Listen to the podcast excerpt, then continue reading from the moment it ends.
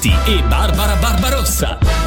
Meshup. Buongiorno a tutti, Meshup il servizio servito come ogni giorno e inizia già male direi. Buongiorno, sì.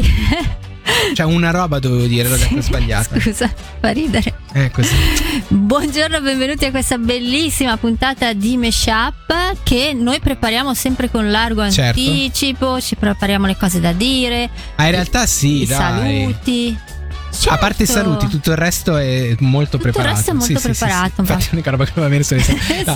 Vabbè, detto questo, buongiorno a tutti. Una cosa che noi dobbiamo fare è anche quella di dare uno sguardo all'indietro. E attenzione, in questo Mhm. caso, lo sguardo all'indietro non trova. eh, eh, come si dice, concordi tutti e due perché Ah. tu non ti ricordi di questa cosa. No, a parte che Però- sta diventando un leitmotiv, ogni Sì. volta non me lo ricordo. Sì, Posso dire cosa mi hai detto fuori onda? eh.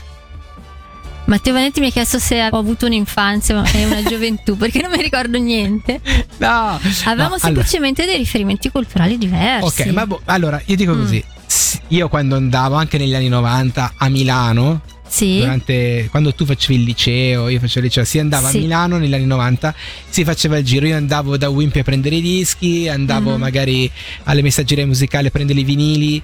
Oh, è uscito un nuovo disco eh, de- degli Eiffel 65, speriamo, potrebbe essere un successo. Uh, è, è uscito Children di Robert Miles.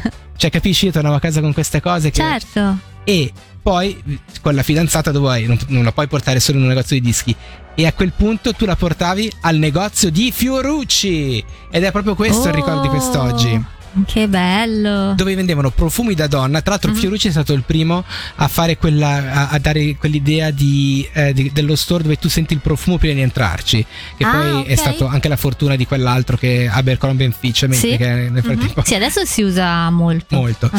eh, era un negozio che era in piazza San Babila, eh, era il paradiso di tutti gli amanti del kitsch, meta preferita degli adolescenti che marinavano la scuola. È stato tra gli anni 70, 80 e 90. ehm, si trovavano le magliette, avete in mente le magliette Fiorucci erano quelle famose perché avevano su questi angioletti qua insopportabili, una roba che neanche, no? Erano carini, sì, due putti. Due putti eh, beh, era molto molto carino eh, c'era mm, eh, eh, diciamo che la- è l'antesignano di quello che è il concept store adesso adesso la chiamerebbero Ah, concept beh. store eh, però Sì. stiamo parlando di una roba che c'era negli anni 70 80 e 90 nell'83 Fiorucci convinse anche Kit, Kate Haring a dipingere la parete del negozio giusto per Wow. dire una cosa Vent'anni dopo, nel 2003, per- eh, però il negozio Fiorucci ehm, è stato smantellato e Mhm. c'è entrato ora, se ci trovate HM. H&M. Sì, sì, Ok. dentro quello che era una volta il negozio di Fiorucci di Milano. Quindi ecco, il salto indietro era per questo, per Mhm. ricordarci eh, quel fantastico profumo Mhm. e quel, quel momento così eh, del sabato pomeriggio da Fiorucci. Ok. Tanto non ci pagano perché non c'è più questo No, marchio, quindi tutto e quanto. Niente, non ti hai ricordato nulla lo stesso? Io non, non mi lasciavano andare a Eh. Milano quando avevo quell'età. Cosa devo dirti? Non fammi dire la cosa che ho detto fuori, fuori onda, va bene, andiamo col primo disco. Su Radio Ticino, in questa puntata di Meshup, andiamo a parlarvi di un bel film che io ho visto al cinema. Davvero? Stavo per chiederti se l'avevi visto. Sì, sì. Allora, vi racconto una curiosità sul film Eyes Wide Shut, anzi il bellissimo film Eyes Wide Shut. Non ti è piaciuto? No, però fa niente, cioè, De Gustibus, non pare, ti è piaciuto? sì. Ok. Vabbè, come è facile da immaginare, erano in molti gli attori a voler recitare per un grande regista come Stanley Kubrick, sebbene non è che avesse la reputazione di trattare proprio sempre benissimo i suoi attori, eh? Mm. anche se leggenda narra, lui lo faceva solo per la buona riuscita del Giusto, film. come faccio io con te? Mm. Sì, uguale. e così, nel caso di Eyes Wide Shut, gli attori Tom Cruise e Nicole Kidman, pur di essere scelti dal regista, hanno acconsentito a firmare un contratto particolare. Ah, Soprattutto perché sul contratto si indicava una data di inizio del lavoro, ma non una data di fine ah, e includeva la disponibilità totale dei due attori per tutto il tempo necessario. Cosa che magari non vi sembra così strana, ma considerate che di solito gli attori hanno tutta una pianificazione molto dettagliata, fino a giugno recito in quel film, Ah, certo. poi in luglio inizio quella serie, Sì, sì, poi in novembre c'è la tournée. Quindi avere un contratto così aperto includeva non poter prendere altri impegni lavorativi per un sacco di tempo. eh, certo. E col senno di poi direi che Stanley Kubrick ha sfruttato spudoratamente il contratto fino in fondo, perché le riprese del film sono iniziate nel novembre del 1996 e sono finite nel marzo del 1999. Ma dai, così tanto? Quasi tre anni, Wow. con addirittura un periodo di 46 settimane consecutive di riprese senza pausa. 46 settimane. Insomma, Stanley Kubrick era un genio indiscusso. Ma come spesso succede con i geni, lavorare con lui non doveva proprio essere una passeggiata. Eh eh? sì. Confermi, no? Che lavorare con i geni non è semplice. Eh, se- Dici- di- a chi stai cioè, illudendo? Kubrick è un genio e lavorare con i geni non è una passeggiata. Ah, E tu dici, confermo anch'io che lavorare con i Mm, geni non perché? è una... non Niente, capisco. metto un disco. Eh. Mesh Up su Radio Ticino. Signori e signore, questo qui è un momento bello, eh? Va Dimmi. detto. Mi stai fissando con aria interrogativa, ma lo sai tu cosa succede adesso? Guarda, eh, Barbara, io ho una rubrica pronta per Davvero? voi. È una rubrica che È ho nuova? studiato in questo modo, cioè l'idea è quella di raccontare Ah. delle cose molto sfiziose Mhm. mm, in due o tre frasi, una roba molto Ok. molto breve e che siano una diversa dall'altra. Ok.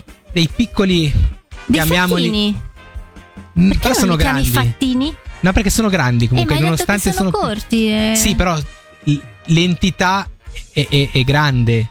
Cioè, quasi Secondo me- fattini, fattoni, ma no, non ci può stare. noi abbiamo vissuto nella menzogna per questi anni. In realtà sono dei fattini. Ma Perché ce li vendi come fattoni? Eh no, le patatine Pringles hanno una forma che è definita come parabolide iperbolico. Mhm. E? Finito. Niente, cioè, tu lo Vedi sapevi? che è un fattino? Scusa, il fattone ti avrebbe anche detto. Eh, L'armadillo, perché- Mm. l'armadillo comune partorisce sempre quattro piccole geneticamente identici. Davvero? Sì. Come Il regi-? No, niente. Il, re- il regista del film Cattivissimo Me ha creato il, lingui- il linguaggio dei Minions, Ah, che è una lingua che prende in prestito delle parole da l'inglese, spagnolo, italiano, francese, filippino, cinese e russo. Lo Che sapevi? bravo. Mm. I bradipi vivono in ambienti caldi e umidi, al punto che sulla loro pelliccia crescono muschio e anche altre piante. È una È bella bella immagine. cosa qua, è una sì. cosa. Cioè, tanto loro sono lì tranquilli, non si muovono, sono Eh. dei bradipi. Quindi. Fino al tardo 1800 le aragoste erano considerate un cibo per i poveri. Eh, Eh, sì. mangiati sta aragosta. Perché? Perché vivevano infatti, ehm, venivano mangiati da carcerati e vagabondi ed erano eh, soprannominati scarafaggi di mare. Adesso li Mm, prendi con la gnam. moscia, e prima, eh, però vedi che Sì. le cose cambiano nella vita. Eh sì, su Radio Ticino e a Meshup arriva anche il momento di fare un eh, salto indietro grazie a Barbara. Oggi ho per voi due articoli, due, per ricordarci che in passato non si scherzava per niente su certe sì. cose. Cioè bisognava stare bene attenti a quello che si diceva e a quello che si faceva. Mm. Quindi iniziamo con il primo vecchio articolo ripescato dagli archivi dei giornali ticinesi. Un articolo che racconta di un caso giudiziario di quelli che un giorno in pretura scansati. Cioè, siete pronti? Sono pronto a qualsiasi cosa, Barbara, sono pronto a qualsiasi cosa. Allora, mettiamo anche l'articolo a schermo per chi ci seguisse dai canali TV.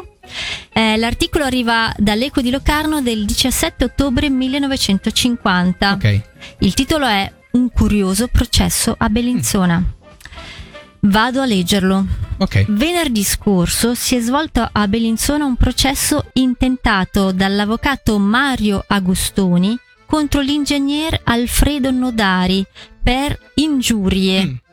Una sera dello scorso maggio, mentre lo avvocato Agostoni stava osservando i lavori per i portici di via Nosetto, quindi fondamentalmente era un umarella, Sì, l'ingegner Nodari gli passò accanto, dicendogli una parola ingiuriosa, a quanto afferma l'avvocato Agostoni, o semplicemente buonasera, come sostiene l'imputato. Ah, ok. Tentativi di transazione fallirono, avendo l'ingegner Nodari insistito nel negare di aver ingiuriato, pur dichiarando di aver motivi per lagnarsi. Dal canto suo, l'avvocato Agustoni dichiara che si riterrebbe pago che lo ingegner Nodari riconoscesse di aver pronunciato l'epiteto, senza esigere scuse. Mm. La pubblica accusa ha proposto la condanna alla pena di 10 giorni di detenzione e subordinatamente ad una multa sul cui ammontare si è rimessa al giudizio della Corte. 10 giorni di prigione. Il difensore d'ufficio ha domandato la assoluzione mancando la prova dell'addebito mosso all'imputato. La Corte nella sentenza ha riconosciuto l'imputato colpevole di ingiuria Eh. E lo ha condannato alla multa di franchi 50, oltre al pagamento della tassa di giustizia e delle spese processuali. Ah, però. Tanta Bisognava roba. fare attenzione a come si salutava la gente a quei Eh tempi. sì, sì, ma scusa, eh, Sì. ad- a posto, cosa può aver capito al posto di buonasera? È difficile. Eh, sì, da capire. Eh, Eh, purtroppo, non lo sì. sapremo mai. Però vado a leggervi il secondo articolo tratto dalla Gazzetta Ticinese del 16 ottobre 1903. Siamo nell'angolo delle lettere dei lettori, che di solito sono delle lamentele, Sì, spesso vero, un volentieri. classico, sì, sì. Quindi sotto voci del pubblico qualcuno scrive Cara Gazzetta, vorrei che la direzione dei tram urbani obbligasse il personale di servizio a tenere un poco più pulito della polvere l'interno dei carrozzoni e non lasciare che la pulizia dei sedili la facciano i viaggiatori con i loro vestiti. Eh. Capita anche il caso di sentirti qualche bigliettaio musicista che durante la corsa ti fischia, e dico fischia, nelle orecchie qualche pezzo musicale stonato. Basta po'. Oggi questo mi succedeva, andando al Molin Nuovo verso le tre e mezza del pomeriggio. Via!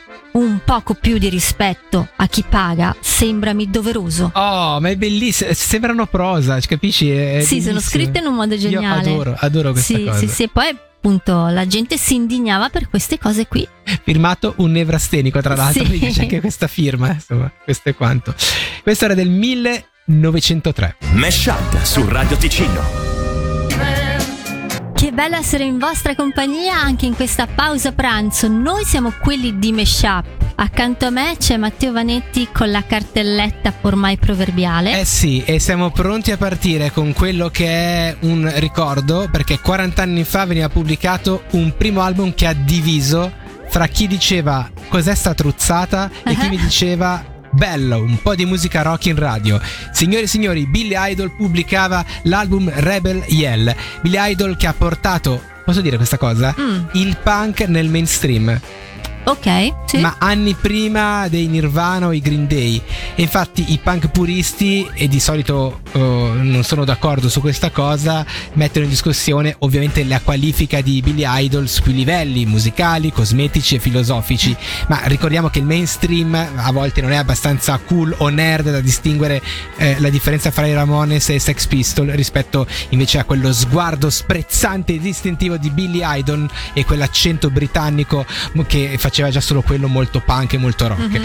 E pochi magari sanno che in realtà il suo pedigree era mh, già abbastanza forte. Idol aveva effettivamente partecipato alla rivoluzione del punk, eh, prima come membro di un gruppo punk stile Sex Pistol, prima di iniziare la carriera da solista, che nasce quando si era trasferito a New York, aveva ottenuto il supporto dal manager dei Kiss, che aveva- l'aveva aiutato eh, per lanciarlo in questa carriera solistica e anche ovviamente grazie, e qua ritorna MTV e i video musicali di MTV perché i successi come White Wedding o Dancing With Myself sono stati spinti soprattutto eh, dalla parte anche visuale, visto che era le- Levan Belfieu.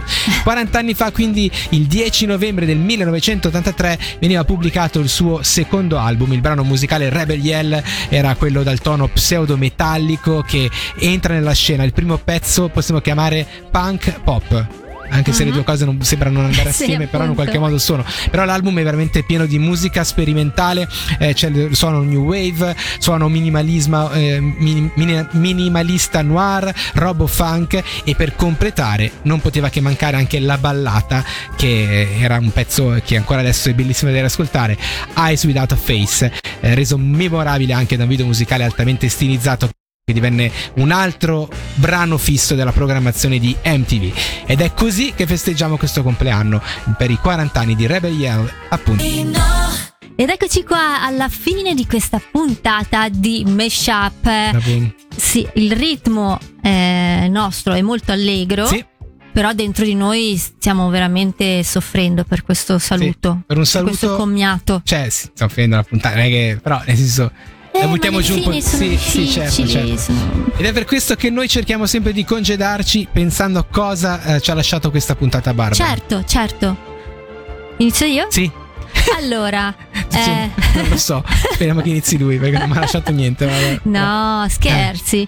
No, mi ha lasciato una cosa molto interessante. No? Io a casa mia ho un angolino un po' vuoto. Sì. Ed è da tempo che stavo meditando di prendere magari una pianta. Mm. Ma non ho un granché di pollice verde, io le faccio morire tutte le piante. E quindi mi sono detta, grazie ai fattoni, quasi quasi mi prendo un bradipo. Ma sai che Lo metto lì. e ci fa eh, certo. Lui fa crescere le sue piantine Eh, da addosso, solo, eh, se le sì. gestisce. È una roba bella, no? Cioè, ci Certo. poteva stare. Io invece ho. Beh, ne abbiamo parlato prima. Sì. Perché tu non hai capito bene la cosa in onda. Adesso Di- la, la ridiciamo. Insomma, Ah. Eh, abbiamo capito quanto eh, Tom Cruise e la Kidman, pur di lavorare con un genio, siano stati pronti anche loro Sì. a sopportare tante cose. Ed è per questo per, eh, che, che- noto come tu, in realtà, Barbara, eh, pur di lavorare con me, eh, sei pronta a volte anche a- a- ad avere dei momenti più, più difficili o comunque a scendere a compromessi. Quindi, in questo Mm, senso, no, tu confermerai no. che. Nel senso, Cioè, poi non vedo il nesso. Kubrick, Ah. io, Sì. eh, Kidman, eh, Tom Mhm. Cruise, te, perché- no? Loro che Eh. vogliono lavorare con Kubrick perché Mhm. lo trovano un genio, Non capisco. non capisci. No, non vedo. No. Detto, salutiamo, giusto? Sì, salutiamo. Sì. Ok. Sei sicura che non hai capito il. No, ma non- Ok. cosa c'entra? Niente. Ah, beh, insomma, però. Mm. Niente, allora ci salutiamo qua, ci diamo appuntamento a domani, naturalmente, sempre alla stessa volentieri, ora, sì, sempre sì. qua su Radio Ticino. Buon pomeriggio a tutti. ciao, ciao. ciao. Mesh Up su Radio Ticino.